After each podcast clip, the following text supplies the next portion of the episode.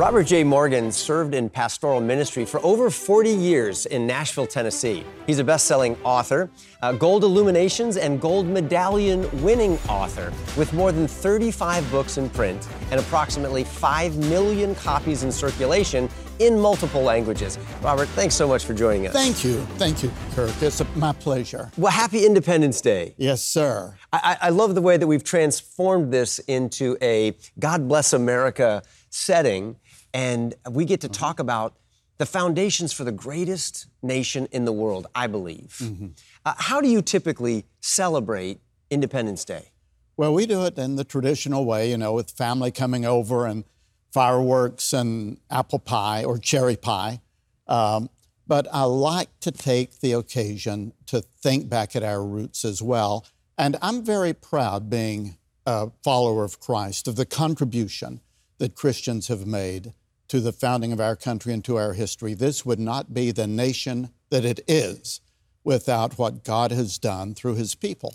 And uh, so I, I, always like to remember that. Well, I, I love that you are such an expert on this subject, researched it so well, and everything you're saying lines up with what I've been learning about this country. And one of the things that I love to remember on Independence Day is that the foundation of Independence Day was really Dependence Day when we think about the Revolutionary War, uh, declaring independence from a, a tyrannical nation that wanted to rule from the top down, the people uh, Samuel Adams said, had a revolution of religious sentiment mm-hmm. first. That the war was an effect of the revolution of the heart that had taken place, where they declared their dependence upon God. Yes, any historian who is honest will tell you that if there had not been the Great Awakening mm. and the Great Revival that took place in the 1700s that pulled together the colonies spiritually yes. and emotionally and morally, there never would have been a Declaration of Independence. It was, the, it was this spiritual revival that was like a biblical revival yes. that swept over the nation with especially George Whitefield, that unified for the first time the colonies and planted in America's pulpits people determined to have freedom of religion. And they would preach that, and it paved the way for the Declaration of Independence. Robert, do you think that's what we need today? Is another great awakening, uh, an understanding, a turning back, a revival? We've got to have a spiritual revival. Our problems, uh, Kirk, are not primarily political. They're not primarily even moral. They are primarily spiritual. Mm. And we need political help and we need moral reform, but there's got to be the changing of the heart by the power of Jesus Christ through the Holy Spirit mm. and a revival. And the, the Declaration of Independence was preceded and followed by huge revivals. There was the First Great Awakening, and then the Declaration of Independence and the Revolutionary War and the Constitution. And then America, Christian, and, and America and the new nation, Christianity just crashed. But then there was the Second Great Awakening, which established the Judeo Christian foundation upon which, well, it's, it's upon which uh, our whole society has been built until our lifetime. It's been crumbling. Uh, I'm older than you, but it's been crumbling in our lifetime. But America was born between two huge revival meetings that were nationwide that led millions of people into the kingdom. And so we, the, the, the, the whole story of America and its founding was sandwiched between two incredible revivals, the yeah. first and second Great Awakening. We need another one. I, I, couldn't agree. I couldn't agree with you more. Unless the Lord builds the house, those who labor are, are building in vain. And blessed mm-hmm. are the is the nation whose God is the Lord. And we cannot underestimate the strong but powerful minority of Jesus followers right. that are in our nation. And the new generation, young adults and teenagers, I see them everywhere I go, are so zealous for the Lord Jesus Christ. Paul was on a ship with 276 people on the Mediterranean. There were only three Christians, 1%, but the whole ship was saved because of that 1%. If there had been 10 people in Sodom, which probably had a population of 1,001%, the city would have been saved. Uh, Gideon uh, ended up with 10% or 1% of his, of his original force. Yeah. But a minority That's of right. people in this nation That's right. that are committed to Jesus Christ and pray for revival can have an enormous effect because of the power of the Holy Spirit, especially because we have the foundation upon which we can build it. That's right. That's right. We, we, we have what it takes. And so when I meet people who think that there's no hope, we've gone too far, read your Bible. Uh, listen to, to uh, those of the past. Study history. And 2,000 years ago, God unleashed the most powerful world changing force on the planet, and that is the spirit filled, self governing Christian armed with the Word of God, the only uh, thing powerful enough to subdue evil and bring transformation to all the institutions of mankind. And we've got those tools today. We just need to apply them. And not be intimidated. That's right. It says in Philippians chapter 1 verse 27, stand firm without letting yourselves be intimidated by those who oppose you. That's right. And we can be gracious, we can be kind, but we cannot be intimidated. Stand firm with one spirit, with mm-hmm. one mind, and we're striving side by side for the faith of the gospel. Because covenant keepers win, mm-hmm. covenant breakers lose every time. We just have to stay around long enough to see the end of the story. And God's not done with America yet. I'm encouraged. I am genuinely encouraged right now when I see the young people that I speak to in different places that I go. There is a generation coming up for Christ now. Uh, you've had a big influence on that, other people have, and they are as zealous as anyone and anything that I've ever seen.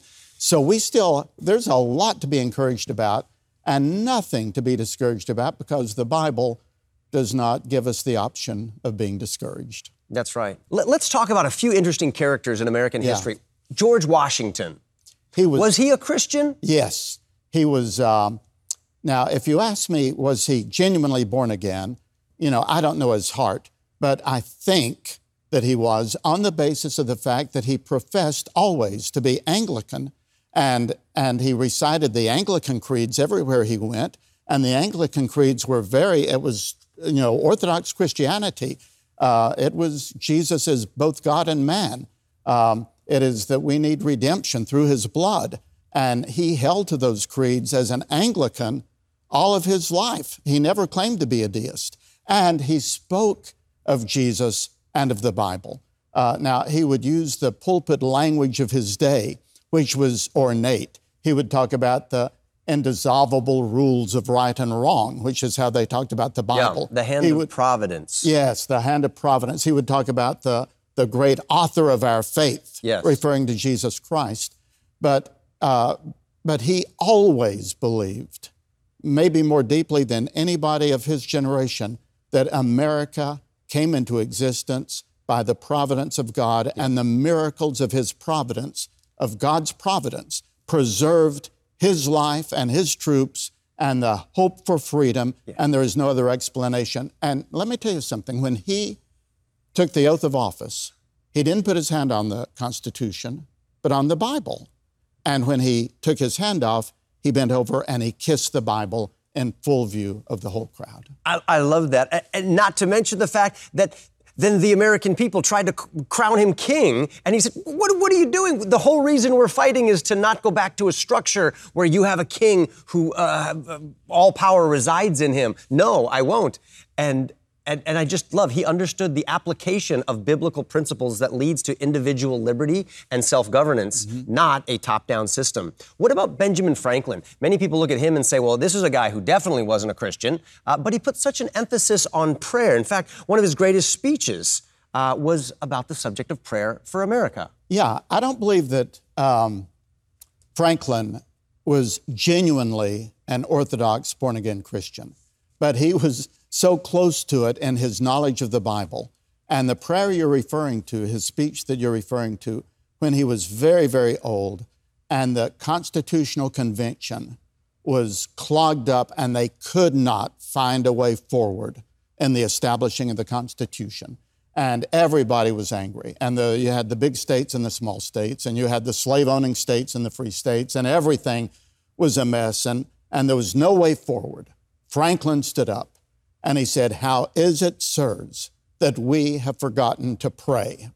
He said, If a sparrow cannot fall to the ground without the Lord noticing, it is not likely that an empire can arise. He said, Unless the Lord builds the house, they labor in vain that build it. He said, I move that we bring in a chaplain to lead us in prayer and to guide us spiritually through this loggerheads that we have. And, you know, not even that motion passed, but because of it, George Washington led the delegates down to a local church. They knelt, the pastor prayed, and they all prayed the Lord's Prayer together on their knees. Mm. And they came back, and James Madison later said, It just came together. It just came together. It just came as, together. As though there was a real hand in the heavens that was guiding mm-hmm. them and, and began to, to heal their differences and bring them together for, for the right motive. Yeah. How did Samuel Morse, the Christian, give yeah. America its technology? He began figuring out that you could transfer messages over wires with electricity. And he had it strung up everywhere. And he invented the telegraph. And the first message that went from Washington, uh, at that time, the Supreme Court was in the Capitol building. And so they had one station there, the other in Baltimore. And he sent a message, and the message was from the scripture What hath God wrought? And that wow. was the first electronic transmission of a message in history. And Morse was a dedicated Christian who brought to us a new form of technology that eventually changed the world. The Morse code and, and wiring messages. Yeah. And, he, t- and he wires scripture as the very first message. Mm-hmm. Uh, tell us how the Christian Noah Webster gave us America's language. Yeah, Webster was a very interesting character. He was obsessive compulsive. He was he had all kinds of neuroses, uh, but he and he tried to do all kinds of things and failed. But then he decided he would put together a dictionary of American English. And he worked on this obsessively until he was right on the verge of having a nervous breakdown. But you remember what I said about the Second Great Awakening. He was in uh, New Haven, Connecticut. His teenage daughters were converted in a revival meeting during the Second Great Awakening. Webster went to ask their pastor what had happened to them. He heard the gospel, he received it as, as I mean, he got down on his knees and received Christ as Savior and all of a sudden, he had the stamina and the energy to go back and finish this dictionary. And it's because of the way that he put the words together. He would define words after that using biblical examples. That's right. And he would use a pronunciation that was distinct from British English. And so the reason we don't sound like, you know, Londoners or people uh, in, in, uh, in Great Britain now is because Noah Webster created for us an Americanized mm. English. That's right. But it's because of his faith in Christ that he had the stamina, the vision to do it. And he wanted to use his dictionary to expand the reach of the gospel. he's one of one of my favorites. He gave us Webster's dictionary, yeah. and then he also his famous blueback spellers trained yeah. generations of children how to how to spell, how to speak, and and uh, just as you said, uh, he, he was also, I think, known as the uh, father of American education. Yeah. And he said that of all the things that you should teach children, uh, the first of the most important things are those principles of Christianity mm-hmm. for children of a free republic like ours. If we lose that and our kids don't pick it up, the future is lost. Robert, uh, th- this has just been a thrill for me to talk with you about the founding of America and the Bible's importance in that. Mm-hmm. Uh, you've got this book for us called 100 Bible Verses That Made America. Mm-hmm. Today, we live in a culture that is trying to get rid of the Bible. 1952, prayer is out. 1953, now the Bible is out. We officially told God He is not welcome in our children's school and the mm-hmm. education of uh, our descendants.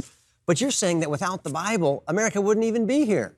I do not think we would have the America that we know today or the America that history has known if there had been no Bible. If there had been no Bible, there would have been no America as we know it. Mm. There wouldn't be a place today where we have the freedom to debate the things we're debating about. Uh, that's why I just refuse to be marginalized as a Christian. That's right. Isn't, isn't, isn't it amazing uh, how, how Christianity has been on its heels and Christians uh, have sort of resigned themselves to this inevitable marginalization within culture when the entire foundation of America was to marginalize paganism, uh, regressive, barbaric ideas, and bring into the forefront, in- fact, the, the entire uh, tone of society ought to be a biblical tone. And, and yet we've somehow allowed ourselves to get off the offensive, uh, spreading light, and just uh, crawl into the closet and, and, and maybe just, just hope not to be persecuted. Well, I know you and I don't take kindly to being marginalized. We, this is no It's not the loving thing to do. No, uh, we want to help people. Uh, we want to encourage people. We want to give people freedom. We want to give them a new lease on life. We want to give them eternal life. Yes. And lovingly and boldly. And we can't do that without the scripture.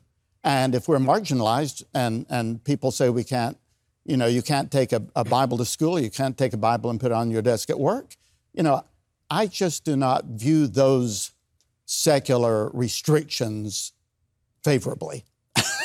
No, no, we, we, we can't. Robert, uh, talk to us about some of these key verses in the Bible that you say built America. One of the first passages I, I mentioned earlier about um, George Washington placing his hand on the Bible when he took the uh, oath of office in, in lower Manhattan uh, to become president, the first president of the United States, he laid his hand on Genesis chapter 49, which is the story of Jacob blessing the 12 sons of Israel, who would become a great nation. He believed that America could be a great nation. He wanted God's blessing on America the way that God had blessed those 12 sons to become the great nation of Israel. Yes. And so he laid his hand on that verse. Now, very interestingly, or on that chapter, Genesis 49, uh, many, many years later, when Dwight Eisenhower was elected president, he asked Billy Graham, Where should I open my Bible as I take the oath of office? And Dr. Graham said, Second Chronicles chapter 7. If my people who are called by my name shall humble themselves and pray and seek my face and turn from their wicked ways, hmm. then will I hear from heaven and will forgive their sins and will heal their land. Hallelujah. And that was always Eisenhower's verse. He wanted to bring about a spiritual revival. Now, I don't think he was even converted till near the end of his life when Dr. Graham led him to Christ, but he knew that there had to be a strength, a moral strength to America that could only find its foundations in Christianity. Robert, how was Scripture referenced during times of war in America? Well, very often, those who were um, back on their heels in the military during the even the uh, the Revolutionary War and and then the others would proclaim fasts and call the nation together for prayer. You know, in Second Chronicles chapter twenty, Israel is being invaded by a coalition of three armies. Jehoshaphat is king, and they cannot withstand the onslaught. So it says that Jehoshaphat um, proclaimed a fast, a day of fasting and prayer. And the people came together to Jerusalem. And here's one of the verses that the uh, forefathers uh, loved. Jehoshaphat said, Lord, we do not know what to do, but our eyes are on you. And uh, so often, you know, in, in my individual life, I have to pray that. But as a nation right now, uh, I don't care who is elected president, we would have to, in all honesty, want them to lift their eyes to heaven and say, The problems are so great, Lord. The enemies are so great. The threats are so real. We do not know what to do, but our eyes are, on, you. And it's verses like that that Yeah. encouraged uh, all of the presidents um, reference the Bible, and some, uh, like McKinley, were very, very devoted to the Lord Jesus Christ. And, um, and it made a big difference. It made a huge difference. it Made a huge difference. Huge difference. Why do you think it's important for us to hang on to the Bible and its wisdom in order to have a, f- a healthy future? Well, it promotes humility for one thing. When uh, Franklin Roosevelt died and Truman was suddenly catapulted into the office. Uh, he went before Congress, and his aides had written his speech, and he read what they wrote. But then at the end, he read what he wrote. He wanted to add his own word, and he said, I ask the Lord to do for me what he did for Solomon. And then he quoted from Chronicles Lord, give your servant the wisdom to guide and to lead such a great and mighty people. And that was his prayer.